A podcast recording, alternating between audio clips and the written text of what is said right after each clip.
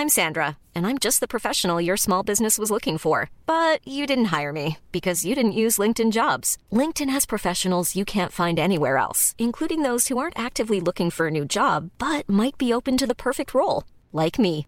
In a given month, over 70% of LinkedIn users don't visit other leading job sites. So if you're not looking on LinkedIn, you'll miss out on great candidates like Sandra. Start hiring professionals like a professional. Post your free job on linkedin.com/people today.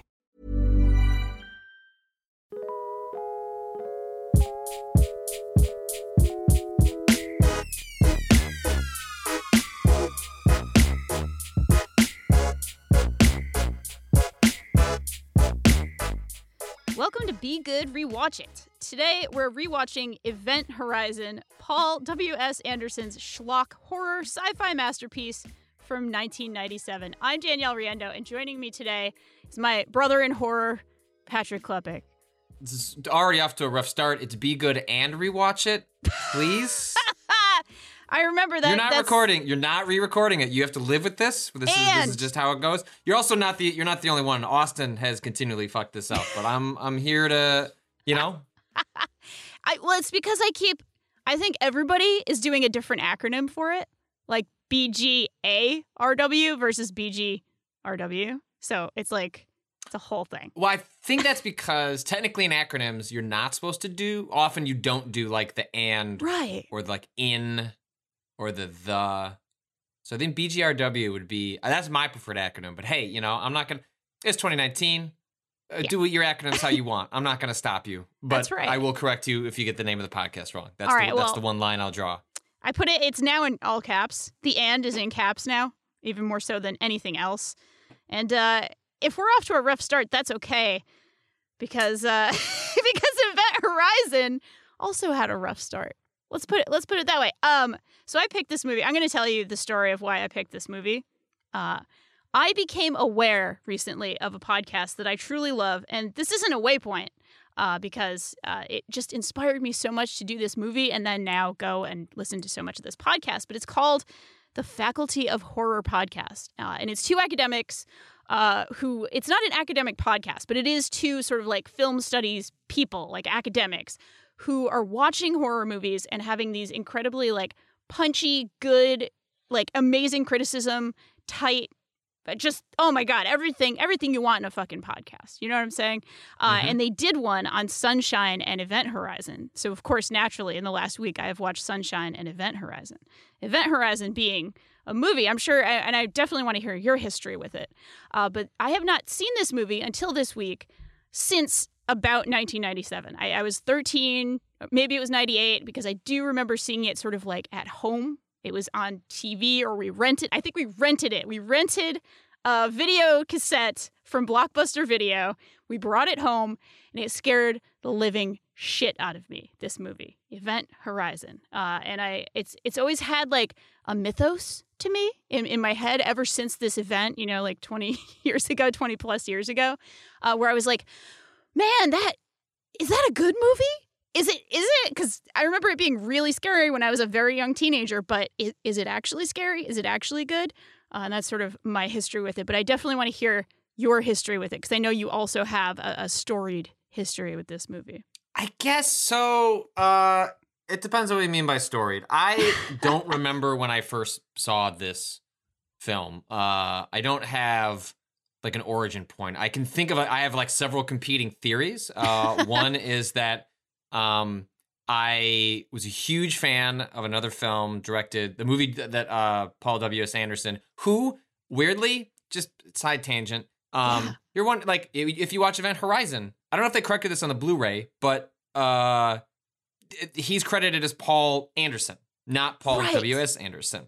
And so I was reading an interview with him, um, doing some some reading before recording this podcast, and someone asked about like, well, hey, some films you're credited as Paul Anderson, some films as Paul W. S. Anderson, and so that is because of some wrinkle in the uh I believe the Writers Guild or the Directors Guild Mm. where if you're if you if like you're the writer director like it has to be Paul W S and like there there are like there's a specific because there are multiple Paul Andersons Yes. like the WS is invoked in like specific scenarios based on some form of crediting. It's just it's not I because at first I was like. Did he just gotta get pretentious as fuck after what Mortal Kombat and Event Horizon? then he went on to make Resident Seven Resident Evil movies and was like, "Gotta put my stamp on this shit. Gotta put a WS in the middle, or else people aren't gonna know this is mine." And it's like, no, actually, it turns out um, it's like a Directors Guild or something like a specific clause based on like Paul Thomas Anderson and uh, there's an uh, uh, uh, Wes Anderson. Like I don't know. It's it's just anyway. So that's interesting aside because this I movie when I was watching it opens with Paul Anderson. I was like, what do you? Everyone thinks him as Paul W.S. because he, you know, people forget once the Resident Evil movies took off that like he had done some of this other stuff, like in Mortal Kombat, Event Horizon are, are pretty far back. Um, in the 95 catalog, and where it's like 97. we're we're, know, talking there like more than 20 years ago at this point, yeah. generational differences, generational uh, uh, audiences coming to to meet our boy Paul Anderson at different points uh, in in life, and uh, so it's possible that I was obsessed with Mortal Kombat and then saw this, but it's like unlikely that when I saw Mortal Kombat, I was like, I need to see more from the director of Mortal Kombat. Like that just seems. And I just, I just don't, I don't want to give myself that much credit because I don't think that's true. I think what's more like, what's more likely, because I definitely have seen it before, um, and I've seen it multiple times since then. But I want, so like one of, uh, I was attracted to all sorts of different kinds of horror films as a kid, but it was more like accidentally horror. So it's like you know you Yeah. would see Jaws or Aliens, but that just kind of happened.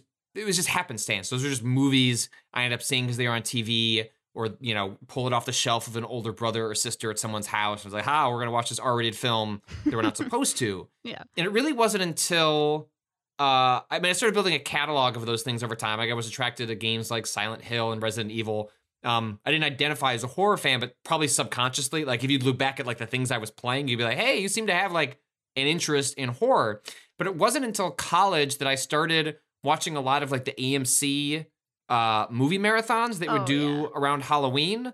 Um, and so uh, AMC before they became, you know, known as like for Mad Men and The Walking Dead, they were just the American Movie Channel, and like you just put on if you like wanted to watch some random film. And in October, they would largely turn into a horror station, and they would just be playing like Halloween one through eight, you know, over and over, like back to back. And so often I would just sit down uh like before going out or like after coming out from the bars like i just watch whatever was on amc and i got really in to hellraiser.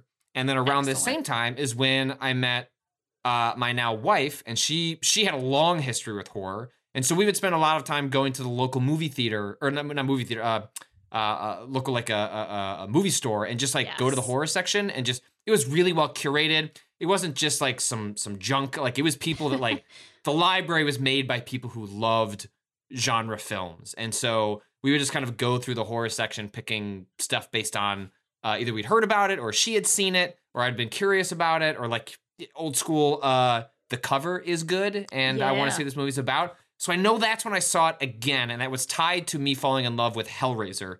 So I think that's what like eventually got me there was uh my my my burgeoning obsession with Cenobites and Clive Barker, then eventually meeting an accidental rewatching of Event Horizon. So I do think my first time I saw it was on AMC, and then that was around the time that I was also watching a lot of Hellraiser films. And so I, I believe that I believe that's where it like lands for me because I don't think I was like you and saw it.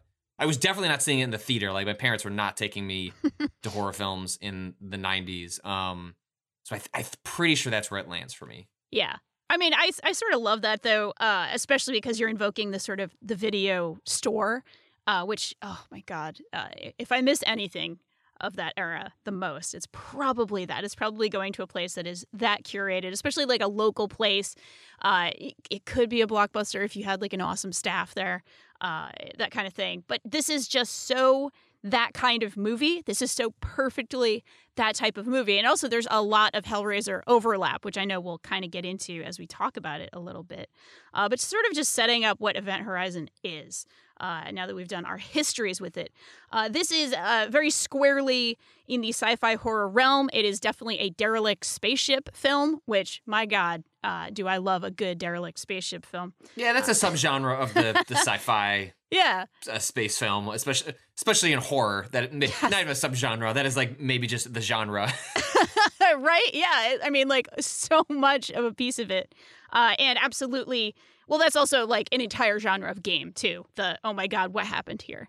Uh, which which comes out of uh, the the sort of filmic history, this sort of rich tradition of something went fucking wrong on this spaceship. What went wrong on this spaceship? And it's your job to figure it out. Only, and obviously with film, it is more about the characters themselves and what happened with them and all the themes that we're going to talk about. So, very briefly, Paul W S Anderson, who now I suppose we'll invoke the WS since it is it is proper uh, in current times to invoke the WS. So he was coming off of a massive success in Mortal Kombat. Uh, so that was the 1995 movie that everybody loves for its soundtrack and its goofiness and its sort of lighthearted take on, uh, well, you know, a, a a gory, yeah, the, su- the super serious game. Mortal Kombat mythology. Please, yeah. I did take it very seriously at the time, so yeah. like that is tongue in cheek in a way that uh, you know, uh, the ten year old Patrick would uh, take some uh, umbrage with. yeah, I'm I'm sorry, ten year old Patrick. I uh, I love it too. Like, let's be let's be clear. I, I love. I pulled that out of my ass, but 1995, that's 10 years old. I was 85, 95. So yeah, I was 10. I definitely saw that movie in the theater. Um, and like the final bit when Shao Kahn comes out and the music kicks in is uh, one of the greatest cinematic experiences of my life. Yes, I mean, that makes me very happy because it is it is a true delight. Um, so awesome. Yeah, he he kind of went into this. He had a lot of freedom, and the the the you know conventional wisdom is that he wanted to do something a little darker.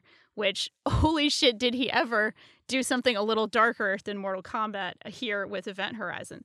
Uh, they made this movie uh, to keep it super brief. It was a a bit of a strained production. They did not have a ton of time, uh, but apparently the mood on set was actually pretty good.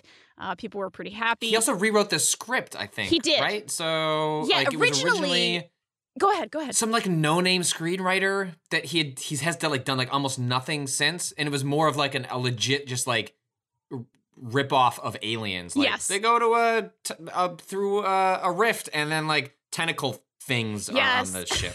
it was it was a big tentacle monster, a little bit eldritch horror, a little bit, you know, just goofy goofy stuff. They made it so much darker, uh, as I understand it. I was reading the shooting script the other day, and my God, uh, the, even the shooting script, what they actually shot, and what the original cut of this movie, which was uh, 130 something minutes, was much darker. Uh, than what we actually see, and a very, very tight, actually, something like 95 minutes. I forget the exact uh, exact running time here, but it's a pretty tight movie. We go in, uh, and it is uh, to to give you something of a plot summary. Uh, there's a ship. It was lost seven years ago, eight years ago, something like that. Uh, and there is a sort of a, a rescue ship, a lifeboat ship, uh, where their primary job is to go out and do search and rescue missions. Uh, and they take this scientist, uh, Dr. Weir, played by Sam Neill, uh, who is a gem in this movie, uh, to go find out what happened. And what happened was, spoiler alert, the ship went to hell and came back and is now alive and also sort of a Cenobite and also sort of hell itself. To keep it very, very brief. And now our characters, our heroes, have to be very heroic in order to not sort of go uh, to lose their minds to the sort of hell dimension. And some of them do, and some of them don't. Uh, and we have a lot of sort of very heavy themes and some very interesting themes going on in terms of hell, in terms of uh, actually, there's a lot of Hellraiser in this movie. Uh, I sort of position this movie as Aliens times Hellraiser. Not that I like meets meets, but this is actually perfectly that uh, in terms of setting and in terms of tone and in terms of like just how schlocky it is. I've always thought of Hellraiser as being like a pretty serious movie that rides the line between schlock and like genuine greatness. And I don't think that schlock keeps something from being genuinely great. Um, this is maybe a little bit further on the side of schlock, but it also takes itself pretty seriously tonally and also uh, has a lot of fun uh, which I think is very much due to the performances in the movie. So I guess I'm introducing a whole lot of ideas here. Uh, but going in, in your most recent rewatch, was there anything that sort of stood out to you in particular about the movie? Well, it's it's a really good B movie, right? So uh, on uh, Waypoint Radio this week, I uh, unexpectedly gushed about M Night Shyamalan's The Happening. A- Perfect. or the A Happening, the sequel to The Happening. Sure. Uh, the Happening, which is a uh, movie that is tonally all over the place. It, it's for people who aren't aware, The Happening is a film about uh, uh, uh, uh, pl- the plants uh, um, uh, in a specific part of the Northeast um, suddenly releasing a toxin that causes everyone around them to both kill themselves and kill others. It's you know sort of a you know a climate change metaphor, yada yada yada. Um, and there's like these long shots of like billowing trees that are meant to spark menace in your heart like oh no the, the trees billowing are coming to get us. And it just doesn't really work. I think it's an amazing misfire. Like i think it's, it's an Yeah. incredible film that is worth seeing. I bought the blu-ray. It just showed up today. I'm holding it in my hand at my desk. Yes. that's how much I enjoy it, how bad um that movie was. But um it's and then reading interviews with Shyamalan, he said, well, people didn't really quite grasp that it was like it was I was trying to make like a like a tentpole B movie. And it's like, ah, you, like you didn't pull it off, like it didn't it didn't work. But I think this movie is like the apex of what you're looking for from a movie that's like pulling in just enough stuff that you could be like, there are themes here, I guess.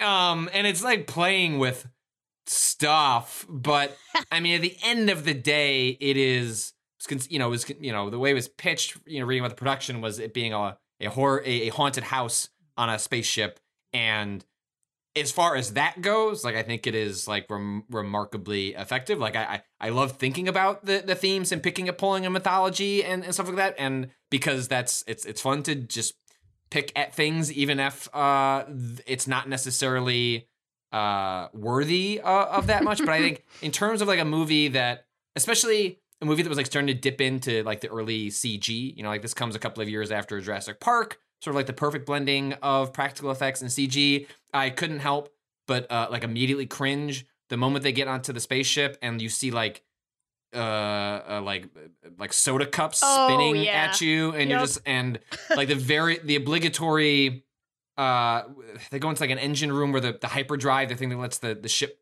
uh, uh travel through space and time and like there's like all this CG like oil Goop. like gooping around and like constantly the characters have to interact with it and the goop has to like fly at the camera and you're like ugh but Yeah. it is a movie that is like largely grounded in uh practical effects and i think like i'm surprised how much it remains uh aesthetically evocative because most of the most extreme scenes of like of, of violence and gore are flash cuts like Yeah. the movie still manages to leave a lot to your imagination or a lot of um you know it- i mean these days you can like pause and frame through things but you know in you know the old days like if you're watching a vhs like you're you're gonna have a hard time like parsing through like the, the the compilations of violence that are that are kind of like passed at you at various points in the movie. So i guess the long long version of it or the short version of it is that i i was surprised how well it ha- holds up as like a really fun roller coaster ride. Um it, it- and if anything that underscores how good because sort of like how, good it actually is because Yeah. a movie from that era still feeling fun and managed to get me on moments that weren't just jump scares that I'd forgotten. This is a pretty good testament to uh, a, a horror movie from uh, uh, uh, 1997, right? Yeah. Is that what we said? Yeah, 97.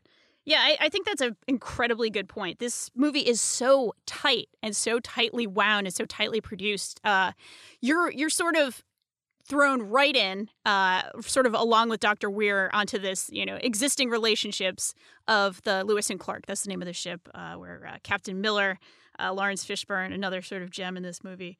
Uh, Oh, he is having a good time just oh fucking my god, chewing scenery.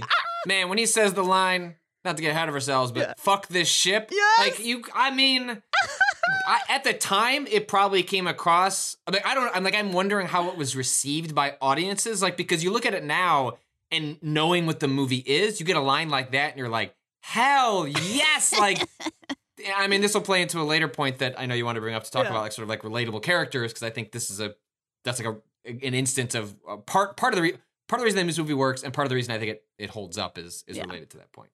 Yeah, totally agree. He is he is having the ride of his life. Actually, I sort of in, in first watching it, one of the biggest things that came to mind, uh, other than just the believable characters, is like, holy shit, this cast is amazing. It's Laurence Fishburne, it's Sam Neill, it's uh, Jason Isaacs is who is like you know famous for uh, well for a variety of things, uh, but also being the the sort of the captain on Star Trek Discovery. Uh, Joely Richardson is Lieutenant Stark. She's she's from Nip Tuck. Like she's an incredible actress. Kathleen Quinlan, who had just won an Oscar at this point for Apollo 13, uh, for being Yeah, Marilyn Sam Neill's Lovell. two years off of Jurassic Park, so it's like he's Yes. also got to be in a position to be like, "Yo, be whatever you want to be in." That said, like Sam Neill uh, and uh, Laurence Fishburne have like a long.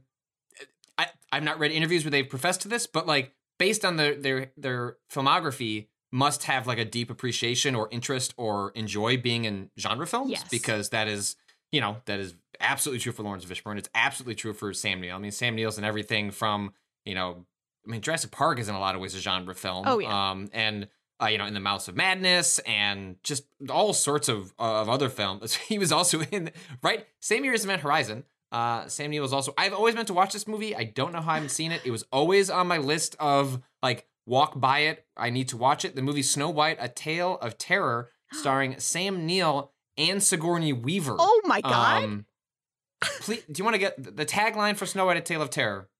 The fairy tale is over.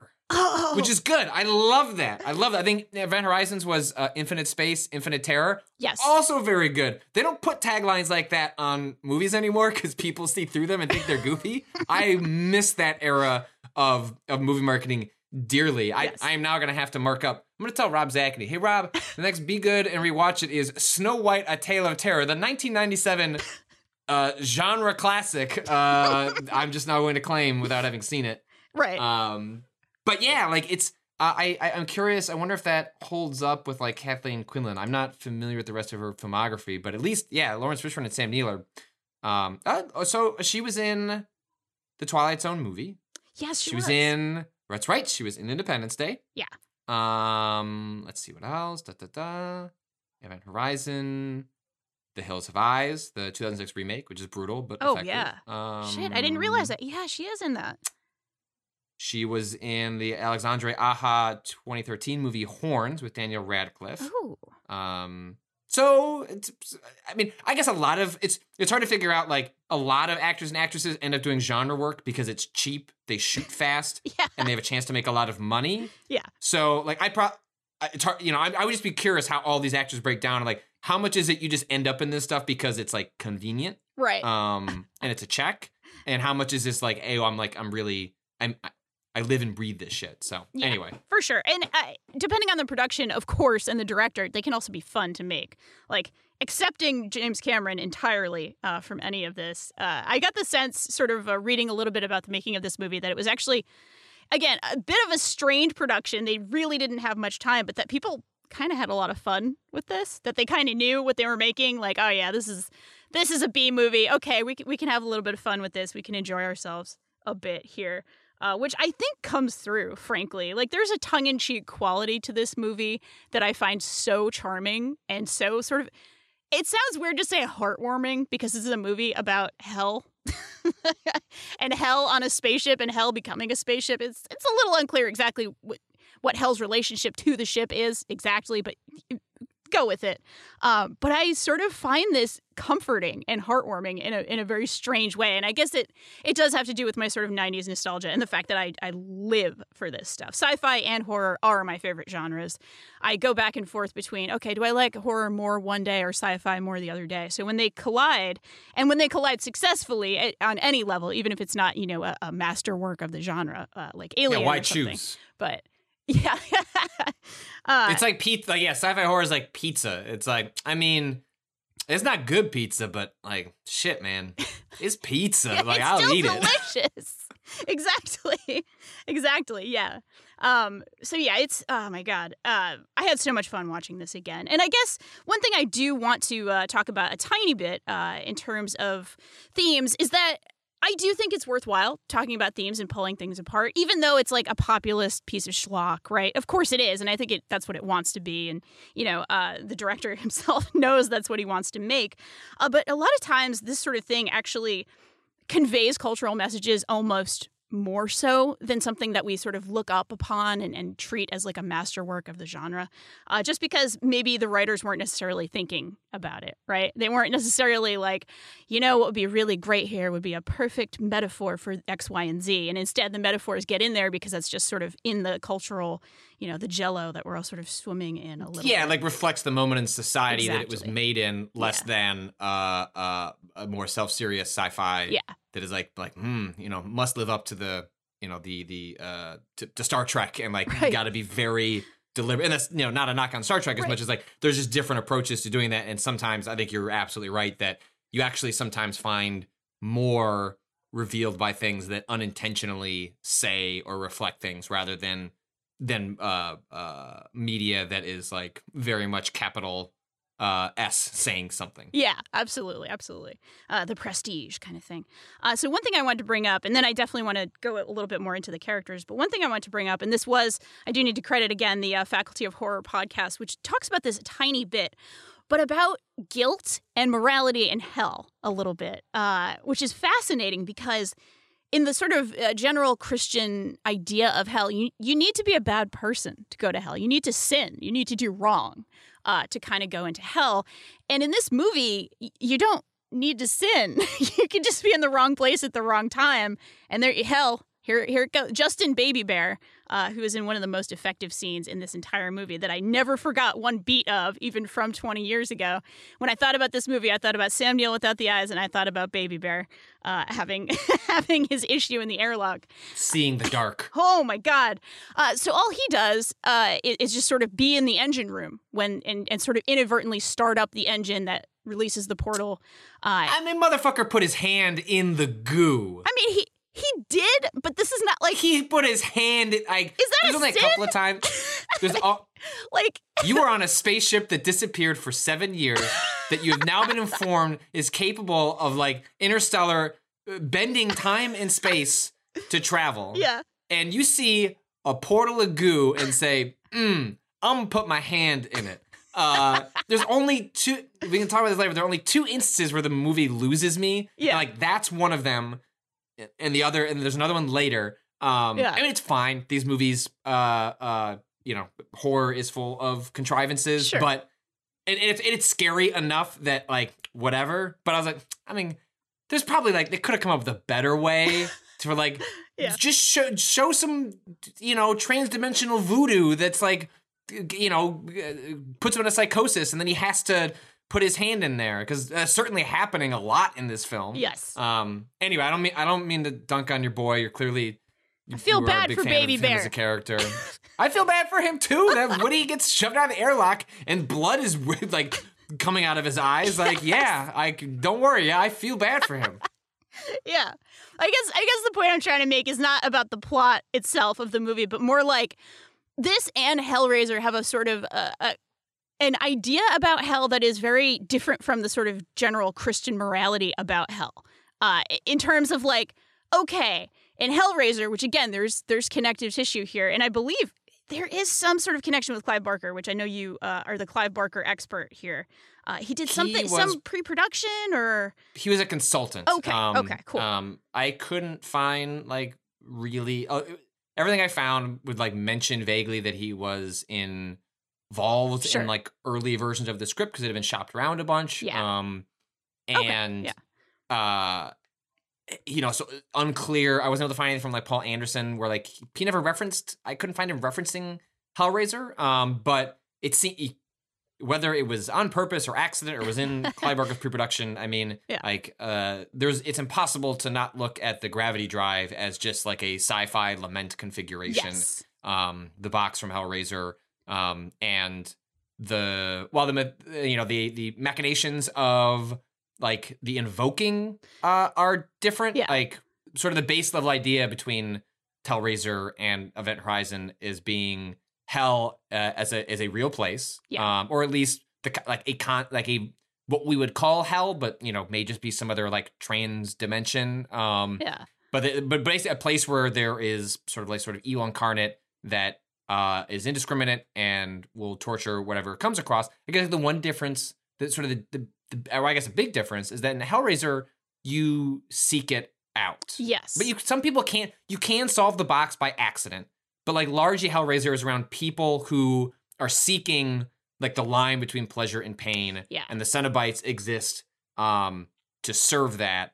And then in Event Horizon, it's just another dimension. But like Hellraiser, you can solve the box by accident. That's like a thing. So I don't know. Maybe Yeah. they're maybe they're closer than I'm giving it credit for. Yeah, no, no, no. I think there is a lot of sort of shared uh, ideology there and sort of shared DNA there, uh, and just yeah, in terms of how it works, right? In terms of those machinations and, and like you've invoked this this hell being or or this uh, dimension of evil or this dimension of the extremes, but in one movie it is like I, I mean Hellraiser is kink. It is kink as horror and and that's brilliant and it's fascinating and you know the whole 80s politics of it are also fascinating. Although in in Event Horizon it is a little bit more there's some some kink stuff in here that you don't see much of, but we'll, nah, we'll talk. this is just about. We'll talk about uh, the yeah, shooting script later. Uh, but, uh, Sex stuff is a little uh, different Yeah. in this one. it's a little different. It is a little bit more window dressing than you know, very intentionally evoked.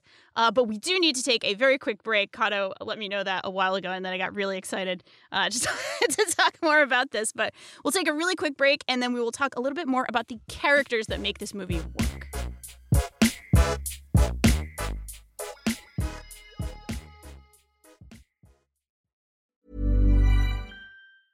There's never been a faster or easier way to start your weight loss journey than with PlushCare. PlushCare accepts most insurance plans and gives you online access to board-certified physicians who can prescribe FDA-approved weight loss medications like Wegovy and Zepbound for those who qualify. Take charge of your health and speak with a board-certified physician about a weight loss plan that's right for you. Get started today at plushcare.com slash weight loss. That's plushcare.com slash weight loss. plushcare.com slash weight loss.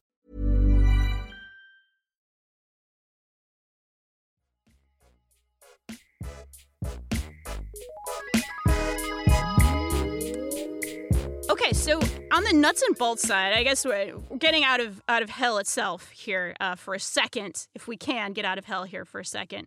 I do want to talk about why this movie works so well because I, I think it sounds like you feel like it works really well, and I had a blast watching it, and and also sort of felt like. Oh my God, this is really like tightly produced and, and tightly made, even though it's very clear in some ways that that maybe certain things are rushed, maybe there wasn't, you know, certain coverage on certain things. It it does feel very very tightly produced and it does work on an emotional level and that's due to you know both the performances which again this cast is amazing a lot of really really stellar character actors uh, and also just these characters are awesome and great unlike the sort of latter day alien movies which uh, I, I am a prometheus apologist. I think there is okay let's let's put this the way i should put this.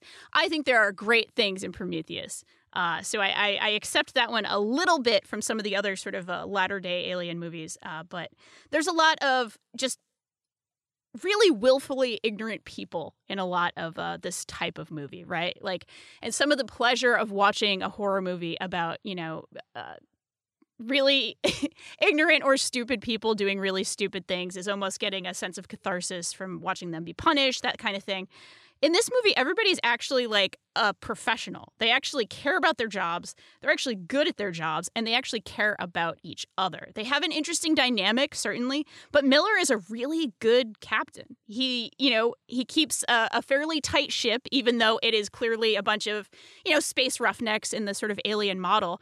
He wants to keep a tight ship. He cares about his people. He his greatest shame in his life, which comes out throughout the movie, is that uh, he let a crew member die uh, once. He had to to save the other crew members. So this wasn't like, oh, he killed somebody in cold blood or did something horrible.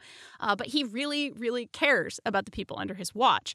And that's part of what that gravity to that performance and that gravity to that character is part of what makes this work for me, I think. Yeah, I uh, you know, when I think about horror films, especially ones in which you the, the setup is largely it's not about solving, it's more who's the one that gets to escape Yeah. and how are the others killed in the process. And you know, this fuels uh interest in you know the, the sort of like lurid interest that myself and lots of people have in like slasher movies like Friday the 13th is like just the creativity of like the creativity of the killing and the gore and the way of having fun with the concept of death Yeah. like is a huge part of the attraction of those movies as opposed to um you know compelling characters but often that's because you've just come to accept the the, the genre has come has lowered the bar to such a degree Yeah. that you rationalize i rationalize like well that's just what it is and it's like well it doesn't have to be that way and that's often why you find yourself you know impressed by movies that put in even just a modicum of effort to give characters decent motivations for the actions that they take and so uh it's like it's a difference between like relatable and believable. Like I don't know how relatable the characters are in Event Horizon, but they're certainly like believable characters. Like they make largely credible actions to the point where like the only times I got frustrated with the film were like when they make so obviously like incredible decisions, right? Yeah. So uh it's it's him putting his hand into the, the goo because don't put your hand in space goo. like that's just you know this is like that, that's like Prometheus and microcosm. Yeah, for right? sure. It's like Yeah. a you know I, I'm with you. I love Prometheus. Yeah. I I think it's a a movie that uh uh just a lot of really cool ideas that are undone. Um, it's by just really poor character decisions. Um, Yes. that undermine a lot of the, the the cool stuff that it's playing with. Um, and uh, yeah, just like you know, run to the, run the other way from the ship. I know, I know, I know, I get it. But if you just forget those things, um, uh, but um, and the other the other moment in Event Horizon is when uh, sh- uh, uh what's uh. Catherine Quinlan's character. Um, Oh, uh, not Stark. She's Peters, I think is her name. Peters. Yeah. Yes, yes, Peters. Um, you know, her character, you know, p- part of the Event Horizon is that whatever uh it, you know, basically like a life force has infested the the ship and has sort of like the ship is now sort of alive like it is it is kind of like you know it's not quite quite explained which is a good thing like I, Yeah. the mystery of how this actually works. Is it a demon? Is it just like a lovecraftian eldritch horror that we don't understand? Like Yeah. i love the fact that it doesn't really get into that. It's more just left to your imagination on how the the thing actually works but it can create uh, it can sort of tap into your mind pull out your greatest fears and memories probably the things that mean the most to you and for uh for peters that's uh she like there's a lot of trauma associated with her son who is Yeah. back on earth it sounds like the jobs that all of these people do are often keep them uh away from home Yeah. um and her son was in if i remember correctly it's not explained what accident but some kind of accident in which he uh, her son lost the use of uh his legs and you know clearly you know uh, whatever happened there caused a lot of trauma and there's one point where towards the end when she should be getting on the ship Yeah. with the canisters the co2 canisters so that they can go to sleep and make it back to earth uh she sees like what kind of looks like her son running around and she chases after him like ah, I Oh, know. it's just like a really for for uh, a character who for characters um who are the deaths of other characters uh, end up being way more justified than hers. Like it's a really unsatisfying that like the one the one woman, right? Like the only woman in the film. Well, no, right? there's That's right? Stark too, but she she doesn't. It's interesting. We could we could definitely talk about Stark later. She doesn't have much to do in this movie, which is a Much little weird because she I mean, survives. Like, she is a survivor. Um, she's Yeah, a final girl, Peters is given- basically. Uh, Yeah, and but yeah, go and. Peters is given a, a, a lot of the uh you know she she's getting a lot of time in the film yeah. to um sort of explore her character. So she's given like a really like that it bummed me out because like there are other ways to like kill her off. You know what I mean? Like you there were ways Yeah. to accomplish what the movie wanted to do. Yeah. But I thought it like really undermined like the character's credibility, even the logic of the film where it's like she trips into a hole and then like hits her head. Like yeah, come on. it's not the best. So yeah, that's not the best. but like the, the like the fact that a movie that is predicated on that in a genre that often takes at face value the characters are just going to act irrationally and part of the genre is that you're supposed to throw popcorn at the screen and be irritated with them. The- Part of the reason Event Horizon I think holds up is because largely the characters don't act that way. Yeah. Agreed. And and when they kind of do the a very similar thing with the character arc with Weir, uh, Sam Neill's character, it makes a lot more sense for him to kind of go completely banana pants here. Um, like it it is so established uh, that his wife. Uh, content warning right here. Just I should just say that straight up. Uh, content warning for suicide. Uh, there is actually a really rough scene uh, where he basically relives his wife's suicide, uh, which is extremely traumatic. It is really rough. I was sort of watching this uh, with a with a close friend, and uh, this scene was playing, and I was like, whoa, fuck, oh my god, uh, this this you know schlocky movie where there's all this blood and gore and all this wild stuff happening uh, is is not going to bother me on any level. But then I, I watch something that looks like a much more realistic suicide, and it's like, oh fuck, that's a lot. Um, Yeah. that's played straight. Yeah. That's played very, very, very straight. Uh, and so that really, whew, that was a little rough, uh, a little tough, uh, but also, it feels out of place. It also Yes. feels kind of out of place. Yeah. The whole scene feels like, why is there suddenly just a naked woman? Why does Sam Neill have to like put it like yeah, it, that whole? That's also a scene that uh there's a way to accomplish and communicate what what the, the the movie wants to say about this character's own past and and trauma yeah, uh, which is that they're you know they're a workaholic that uh, put their work above their uh, their personal relationships Yeah. that seem to contribute in some way to uh, what happened to his wife, or at least he believes that. Um, but it's it's a weirdly shot scene that's like I think trying to be erotic, but is not, but is but is not. I mean, there's a like, nude sexy hot woman, yeah, uh, who's who's uh, in a bath. Like it's a very like okay, uh, yeah, it's it's a little '90s schlock played straight and played serious, and and that does feel a little a little weird. Uh, there's actually a deleted scene at the top of the movie. Uh, the movie was going to start, or not not the first shots or anything, but one of the first scenes, one of the first scenes with lions was actually we're talking with an admiral. Uh, and the admiral being like, "Oh God, I don't know if you're ready for this. You know, you're, you've gone through so much, that kind of thing. With whether or not he should even go on the mission. That was kind of, I think, doing a lot of heavy lifting and establishing that, uh, you know, this this poor dude has has really been through a lot, and he he blames himself and he feels guilty, and this is. Uh, that does go a long way into that sort of uh, the, the hell and guilt sort of uh, weight of the movie, if, if you will.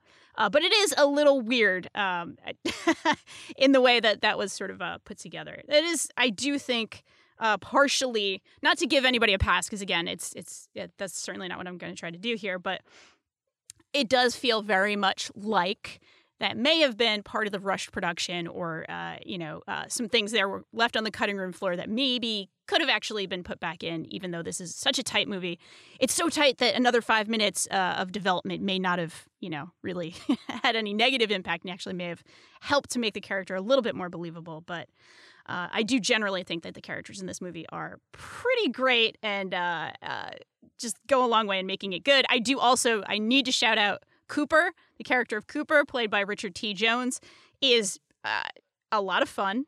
Uh, I don't know how you felt about him, but every time he was on screen, I was like, "Oh my god, we can take a breath right now," because Cooper is doing his his Cooper thing. He's he's like he's trying to get laid Man. at the very beginning when they're coming out of the the hyperspace whatever it's called the crash couches or whatever they call them uh, in this in this world.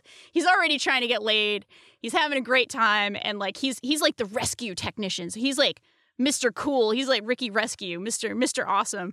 Uh, so he gets to kind of have a lot of fun and has pretty much all the funny lines in this movie with maybe one or two Yeah, he's, exceptions. he's given the one-liner role. Yeah. Like there's always usually some sort of character in these films that is the sort of like comedic relief or you know like sort of like the prototypical like Arnold Schwarzenegger Yeah. like you're going to get like some set of cheesy lines and uh the, yeah, he he gets all of them in this film rather than spreading them out. It's just one one one character. Yeah. We don't get a lot of time with him. That's essentially like his function right for the plot and it would be uh not great if like it was like the only black character in the film was just this Right. guy was gonna like make the lurid sex joke to one of the few women on the Right. ship and then he's also just there to be uh the comedic relief but you know the film i think is able to walk that line a little more successfully because you know laurence fishburne is a you know a different black character who is a very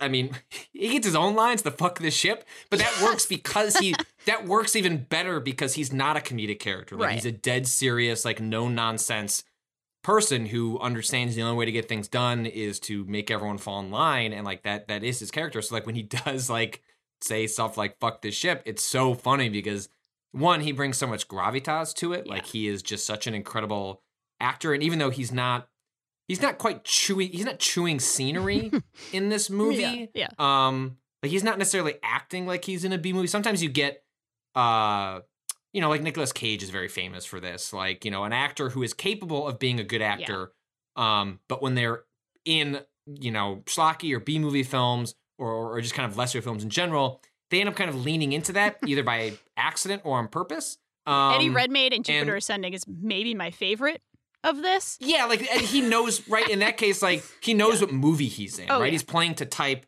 He's playing to the to the movie that uh he understands like what's going Yeah. on. And Laurence Fishburne, like you know, plays it straight enough that uh it helps elevate the film Yes. because he's just good. So like, even though we're given like precious few moments with any of the characters, like when he has that moment where he reveals like what happened to him and how he you know lost one person on a previous mission uh like it you know i'm not tearing up but like it's credible Yeah. like he it, it lands for like for these movies like this that are juggling tons of characters where you only have like the briefest moments for like background exposition like Yeah.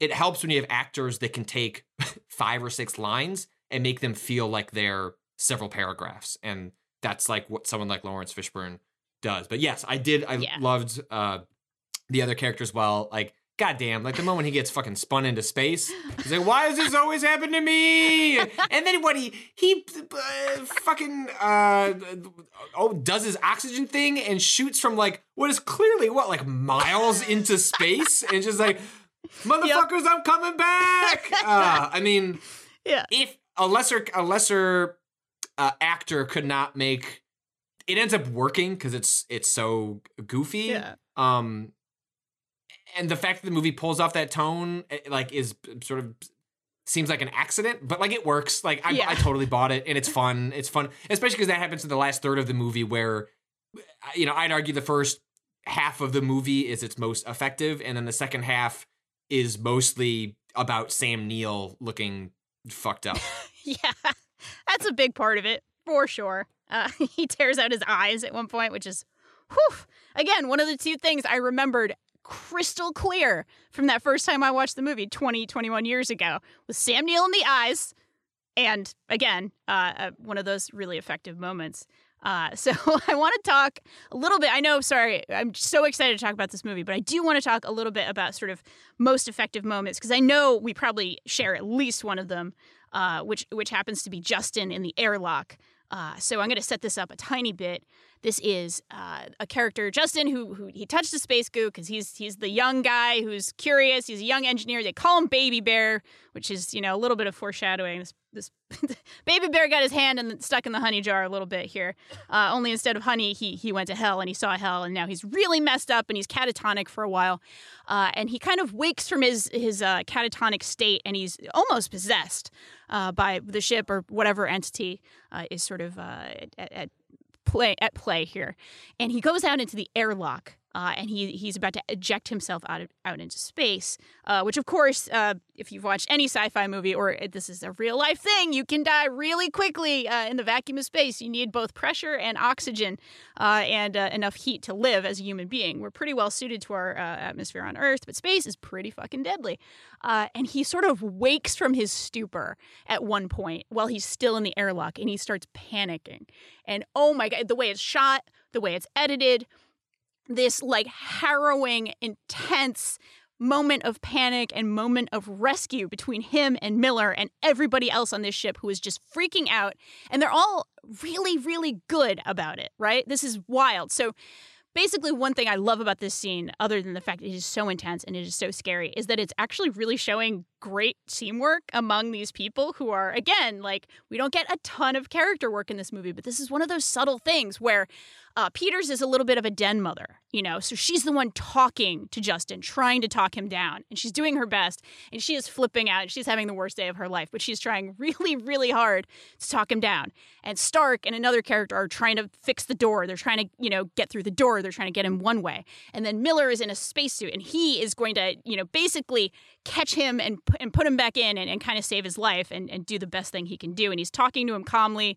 It is so harrowing and so intense. I, I feel like I, I remembered it like beat for beat almost uh, from the last time I watched it. It, it. Again, across like two decades of time and space in my life.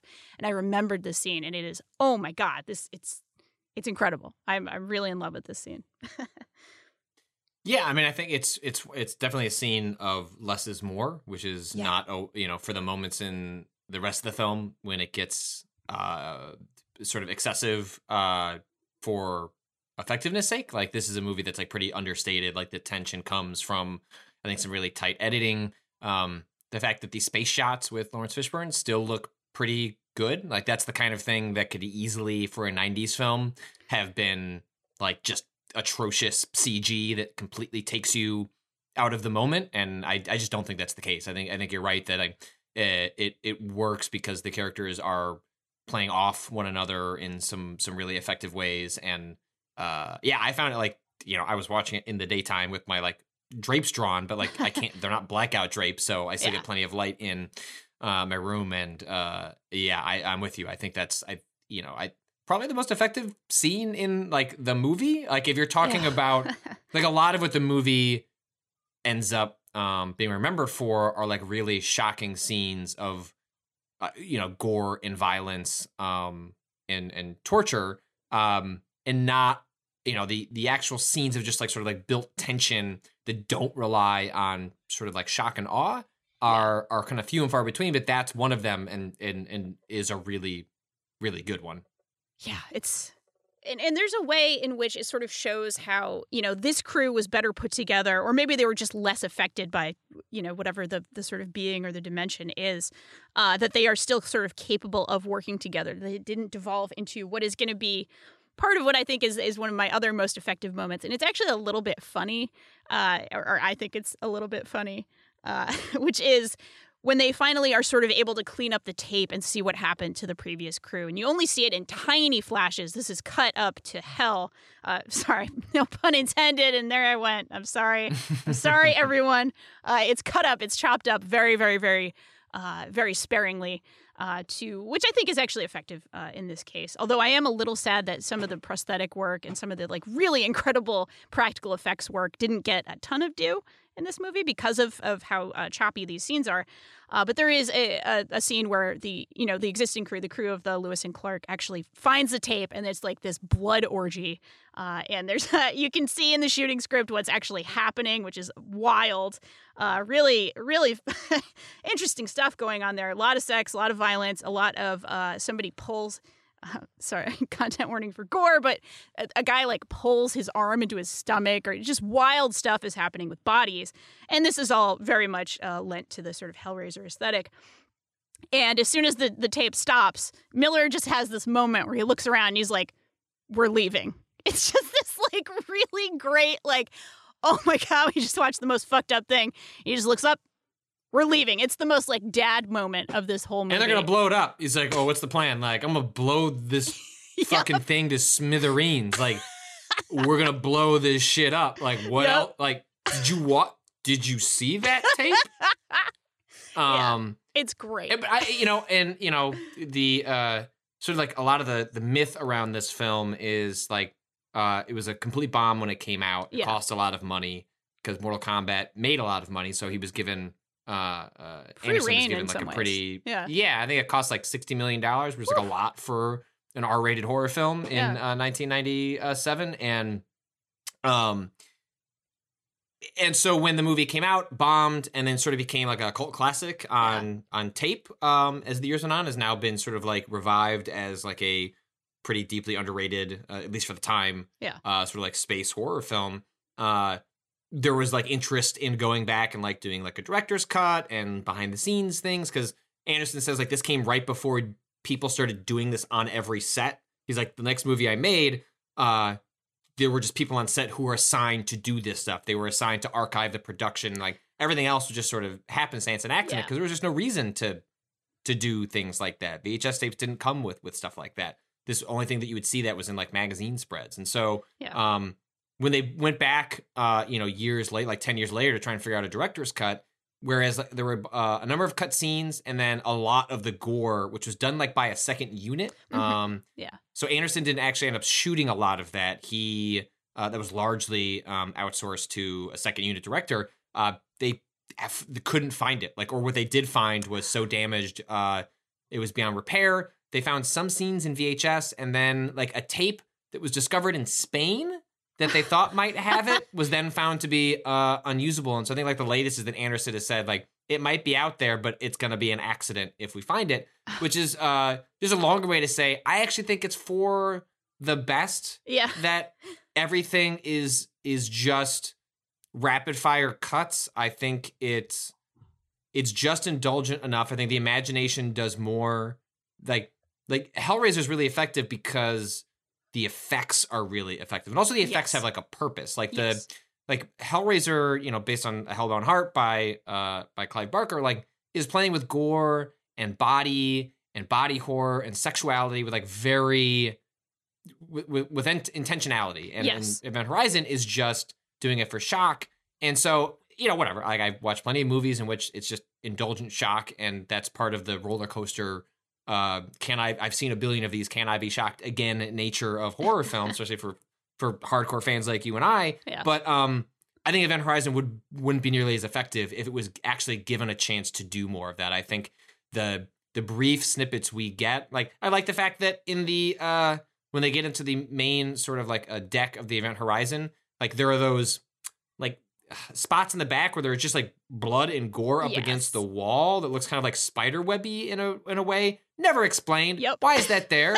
no idea. And you know what? I don't want to know. Yeah. Like the fact that it's kept um mysterious. Like when I've seen screen captures of the individual like torture scenes and like you can see more of it. Like I mean, it's interesting, but in my head is a lot scarier Right. than actually seeing like the individual scenes of what was happening. So it's like you just described. Yes, a man putting his hand through his stomach is is gross. Um, Right. but when you're watching that, you're way more. Uh, at least I found way more unnerved by like trying to keep up and like what t- turning to the next person, the person next to you, and like what the fuck was that?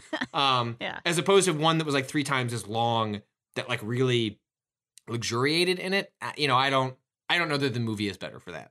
Yeah, yeah, no, I, I definitely agree. I do think keeping it real tight like this and evoking that sort of thing, as opposed to really just swimming in it uh, without an actual point uh, to swimming in it. Like if if this actually really were Hellraiser, if this actually was, you know, you evoke this demon and you evoke this dimension because you are you are done with vanilla sex. Kink ain't doing it for you anymore, and your name is Frank, and, and it's just not enough, baby. You know, like if there was like a real point to it, then yeah, I, I would be interested in in seeing some of that. Uh, uh, but certainly not just for the schlock uh, or schlock or shock, I suppose.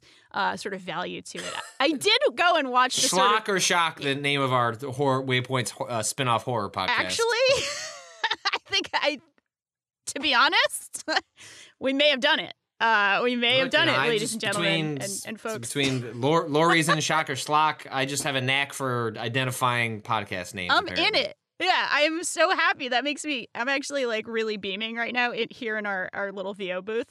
Uh, one last point uh, that you have in your notes, Patrick, that I really do want to address uh, before uh, wrapping up here, uh, is the idea of movies that traumatize us in our youth, and that Event Horizon is that for a lot of people. That is sort of something uh, people like our age, you know, like earlier or mid 30s, who may have saw it uh, at a very young age, you know, young teen, you know, maybe you were just getting into horror or, you know, your parents Did you watch like, the trailer for this movie, Danielle? yeah, it doesn't, it doesn't It quite does not sell it. convey anything about like it says like ah they're gonna go find a creepy ship Yep. but like fucking nothing about the hellraiser set up by torture scenes it's not even hinted at not Yeah. a not a clue what kind of movie you're in for yep.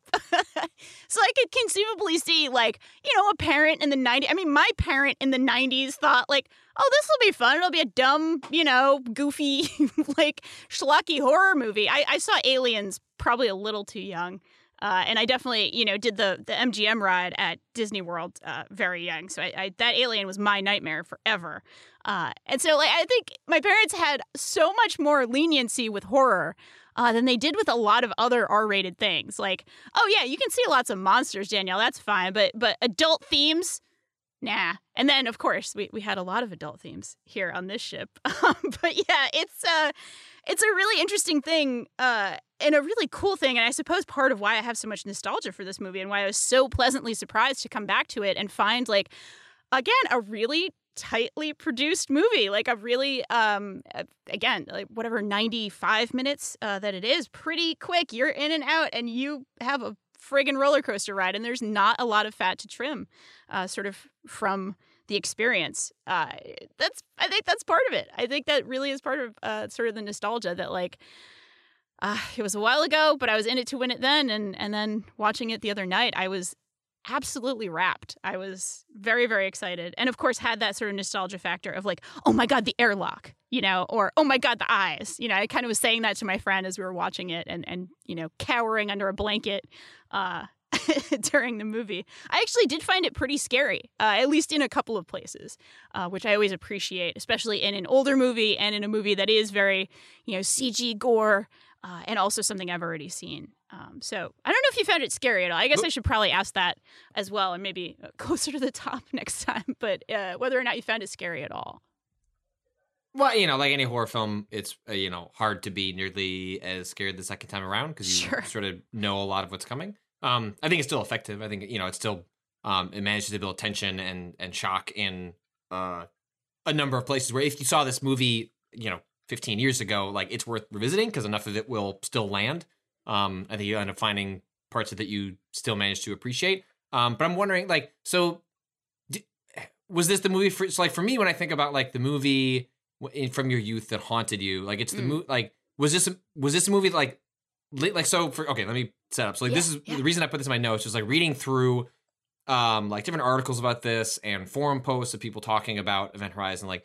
This was a kind of movie that like ruined people for like a summer or like yeah. like gave them nightmares like they saw it at too young of an age and it just like got in them in a way that they were not uh ready for like for me like there's a there's a couple instances of that like um uh i was obsessed with aliens as a, Yeah. as a kid I've, I've talked about these moments before but like just to recap them like i was obsessed with aliens so i watched a lot of like uh alien movies and Yeah. one that i watched was fire in the sky which is about this uh dude that uh gets abducted in uh the mountains and the movie has this really traumatic and still supremely fucked up abduction scene um, Yeah. that still uh, go look it up. Just go look up the abduction scene from Fire in the Sky on YouTube. It it is it's bad. It's it's bad. Um, and that stuck like images of that stuck with me for years. Uh, the one that really got me though was uh, the Blair Witch Project, which uh, that came out at a time. Uh, it's early internet.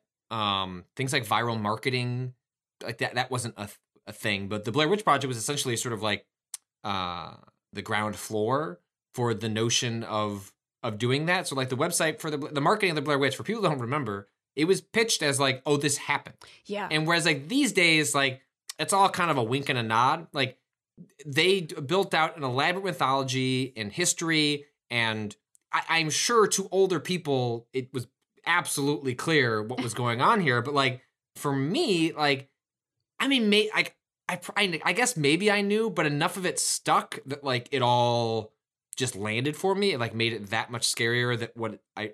This is again the beginning of found footage, so yeah. yeah. um, you know, you have moments of found footagey sort of filmmaking, like Sam Raimi's, you know, like uh, shots in the woods that, that, are sort of like shaky cam sort of stuff. But like Blair Witch establishes the uh, uh, the notion of, of found footage, or at least popularizes it.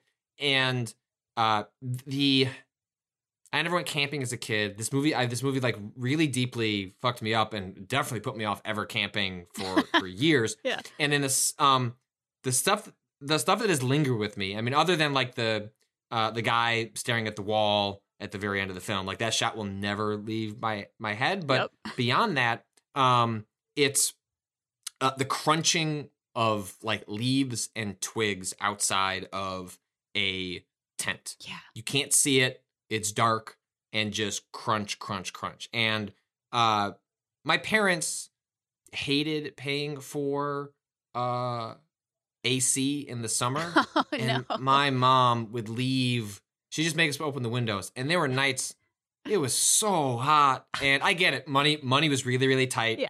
Like they barely afforded the house when they bought it. So like I understand I'm much more sympathetic in, in retrospect than I was at the right. time Yeah. but um it meant i spent like the whole summer after seeing the blair witch where like the window was open Oh, no. next to my bedroom Yeah. and i would often stay up late at night playing video games final fantasy 7 and shit like that and as soon as i tried to go to bed i would hear like a raccoon just crunch, crunch. and so for the vast majority, like I'm talking like most nights after the the the, the summer after seeing the Blair Witch Project and into the fall, I don't know when it ended. I don't know like when the fever broke. I would just stay up all night till the sun started peeking Oh up, and then I would just go to sleep. oh my god. Because summer vacation, I could get away with that. Yeah. Um, and like my parents didn't care if I was sleeping in till you know whatever. Um, but I so for almost an entire summer, I was wake. I was staying up till I could see the sun, and I was like, cool.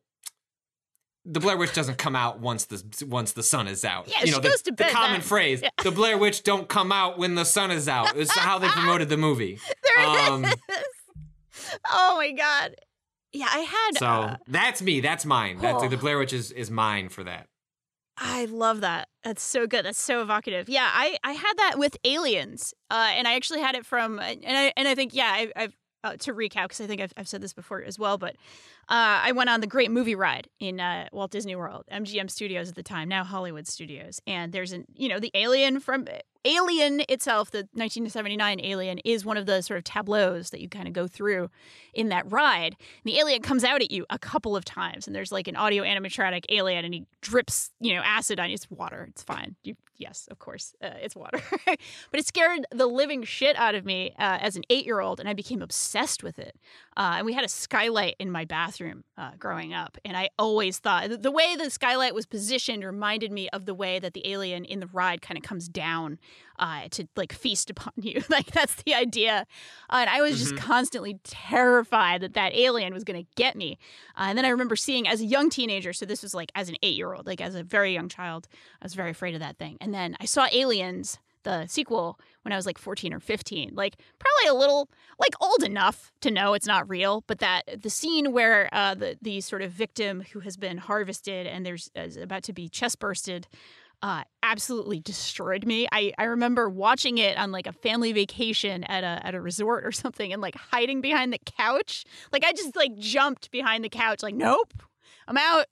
Uh, and then of course they would come to become like my favorite movies of all time. Like I think the original Alien is my favorite movie of all time. I don't always have favorites for ev- everything. Yeah, I have a favorite TV show and a favorite movie, and like you could ask me my favorite food, and I'd be like, ah, there's a whole bunch of stuff, but like Alien is my favorite, and I adore Aliens, the the sequel as well. Like with almost It's the a good same pick. love. Yeah, I mean, I, It's, a good pick. I, I can't I can't argue with it. Like Yeah. I think, hmm, I don't know what my fa- like. I don't know what my favorite movie of all time is. Like I know my TV show. I know it's Lost. Yeah, my, but mine's Farscape. It's a I don't. special. I don't know. Yeah, Ali- I mean, Alien's a good pick. Like I like on a given day, like I could give that and feel like, yeah, that's fine. Like I don't need. I wouldn't. I wouldn't. I wouldn't quibble with that. yeah. Um, I, I had a similar like hide behind the couch experience with um, uh, the opening to ET. Oh shit. Um, you know, wh- when he they f- find you know Elliot finds ET out in the cornfield and ET goes like uh, Sound yes. so when, yeah, it's so yeah. I ugh, like we'd subsequently watch uh that film, I would just hide behind up until you know you get the Skittles, and then he goes out into the cornfield, and it's like I'll just wait till after the. um, that and on the opposite end of the spectrum is, goddamn, when they find his like nearly dead white body uh Oh, in yeah. the river. Holy shit! My Oh. mom, my, my mom did not know that was coming. When she, she's like, "Look, Steven Spielberg, What like happy children's movie. Yeah. yeah, a movie about alien. They're flying in the sky, and she's like, "What the fuck, Spielberg? What is this? This alien a child doing? near dying?" death. Like it's very Like me and my brother are apparently like apoplectic and just like uh, inconsolable. She had to like, you can't look up on the internet like, does he survive? My mom was like, Right. if you kill this alien, I think she was gonna go to Hollywood and get some, get some revenge. So Yeah. ugh. Oh, I love that. I love that so much. It's so good. God, Event Horizon took us some places, you know, which I figured it would because it's it Yeah, holds a it special moves place. time and space, and Yeah. you know, you you can leap to big tangents from Event Horizon. That's right. Well, like you know, they- at the fastest point uh, between two points in space uh, is a tangent. I don't know if you knew, uh, but yeah, if you just fold space and time uh, in between the two and you just poke a pencil through it, it becomes a. Sorry, that makes no sense if you didn't recently watch Event Horizon, uh, but that is how Weir explains how the gravity drive works in his. is it pretty effective? Oh, here's Yeah. a here's a here's a closing question. So, Yeah. what do you like? What do you think happens at the end? Because Yeah. Uh, so the movie closes with, um, you know, three of the characters uh, getting off. They uh, blow the rest of the ship, uh, destroying the gravity drive. yeah, Miller sacrifices before- himself. It's a big, Yep. yeah, hero's Yep. ending. yeah. Um, Uh, that fight scene though, Whew. like okay, so like an ultimate demon from another dimension gets into a fucking fist fight with him. like, I mean, it's good. Yeah. Like it's good in a, in a way that I was like, this is terrible. Yeah. But like, this is what this was. They this is what they conceived for like the final act of the film is that like the ultimate uh, transdimensional demon is gonna get in a fist fight with Laurence Fishburne.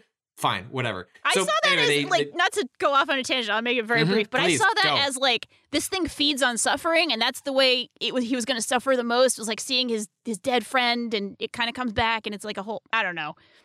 Maybe I'm and reading too much. punches him. yeah, And then he tries to beat him with a, a steel pipe or whatever. I, it's fine. I love it. Like I don't Yeah. want it any other way. Like I don't want a better version of this movie. I'm fine with where it landed. Um, that was his but, ultimate um, suffering. Was like being in a fist fight with a fucked up. yeah. Well, he came out ahead. Yeah, right. Um, so he sacrificed himself. He uh, blows that side of the ship. They get into uh, sort of a lifeboat that they uh, are able to uh, launch off. Um, kind of, I guess, steer themselves towards Earth, go into cryo sleep, and then hope that a uh, a, uh, like uh, the SOS is picked up by somebody and they get rescued. Uh, and so the movie cuts to uh, them getting rescued, but uh, you know, one of, one of the characters uh, wakes up and oh, you know, one of the soldiers says, "Oh, we're here, we're here, everything's fine." Open the mask, and it's you know, it's Weir, it's Sam Neill and he's like, "I've got all your friends." ah! Uh, and then snap, she wakes up, and you know, it's revealed that you know she's just had some sort of nightmare. But then immediately after that, like the the doors to the ship sort of like ominously close um sort of like leaving like the question open on what happened like my read is that they did safely escape but that there's reason to think like their friends that got because you clearly see them sucked into the wormhole. Yeah, that like maybe they're not doing so well on the other side and maybe are in for eternal torment.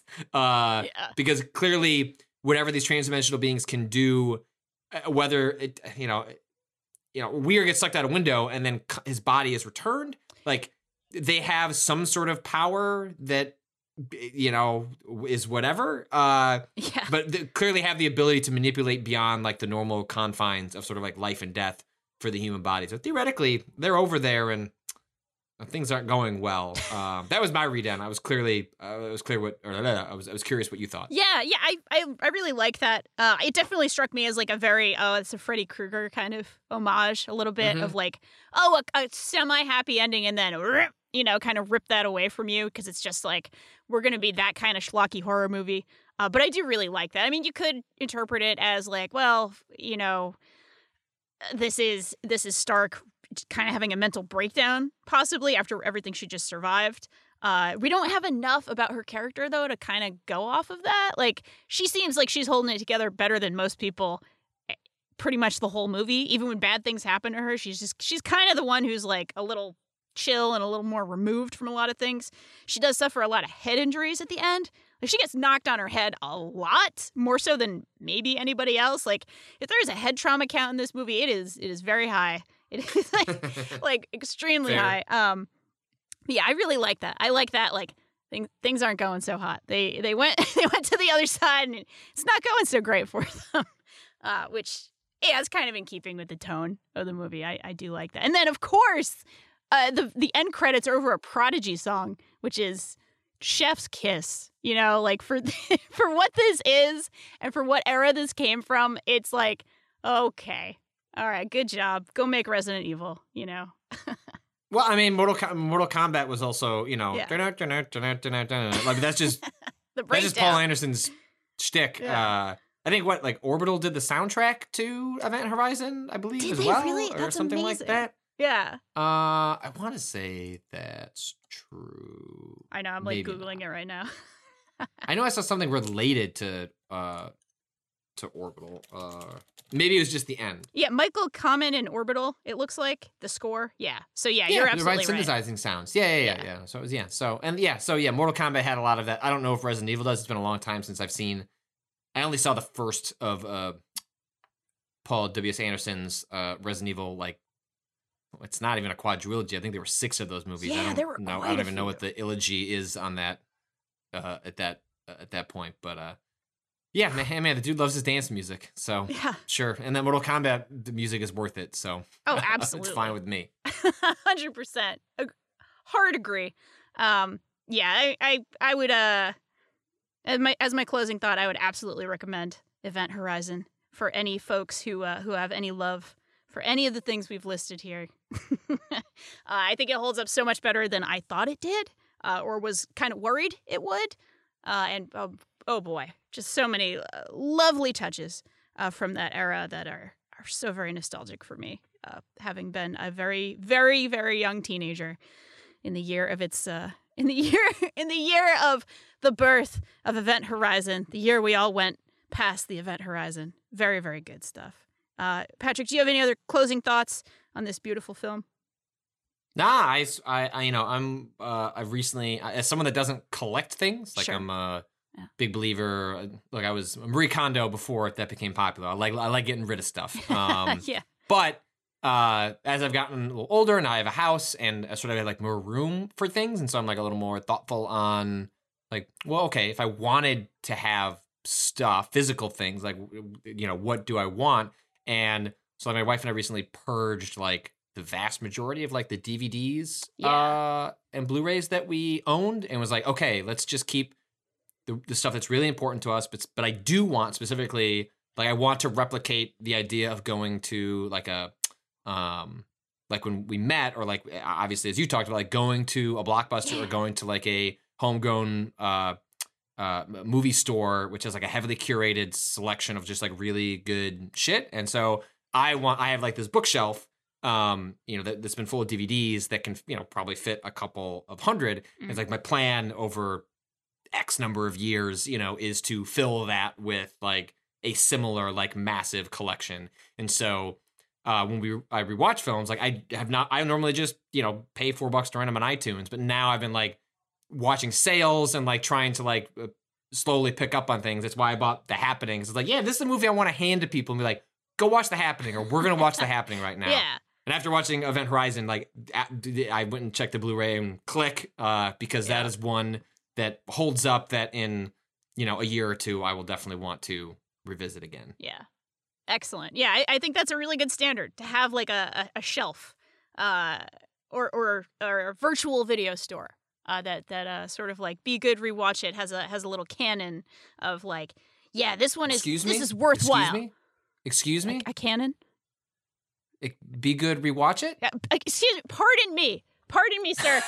be good and Thank you. We'll rewatch it as its own shelf. And don't worry, we'll make sure there's an and on the shelf. We'll make sure there's an and on that shelf. I, I I'll be positive to keep that one on there. Oh my God, Patrick, it has been a pleasure. Thank you so much. Where can people find you online? Uh, you can find me at Patrick Klepek. Amazing. You can find me at Danielle or I, where I talk a lot about the horror movies I'm obsessed with at the moment. As always, our thanks to Too Mellow for our theme music. You can find that at twomellowmakes.bandcamp.com. Follow him at mellowmakes on Twitter. Of course, you can keep up with all of us at waypoint.vice.com. We're on Twitter at Waypoint. We're on Facebook at Waypoint Vice, and we're on YouTube at Waypoint Vice. Thank you so much for listening to Be Good and Rewatch It. We did if you enjoy this and any other episodes of uh, Waypoint's many fine podcasts, please rate and review this podcast on the iTunes Store or wherever you listen, because it really does help. So for Patrick Klepek, this is Danielle Riendeau signing out with We're Leaving. Fuck this shit. Why does this stuff always happen to me? Oh, baby bear.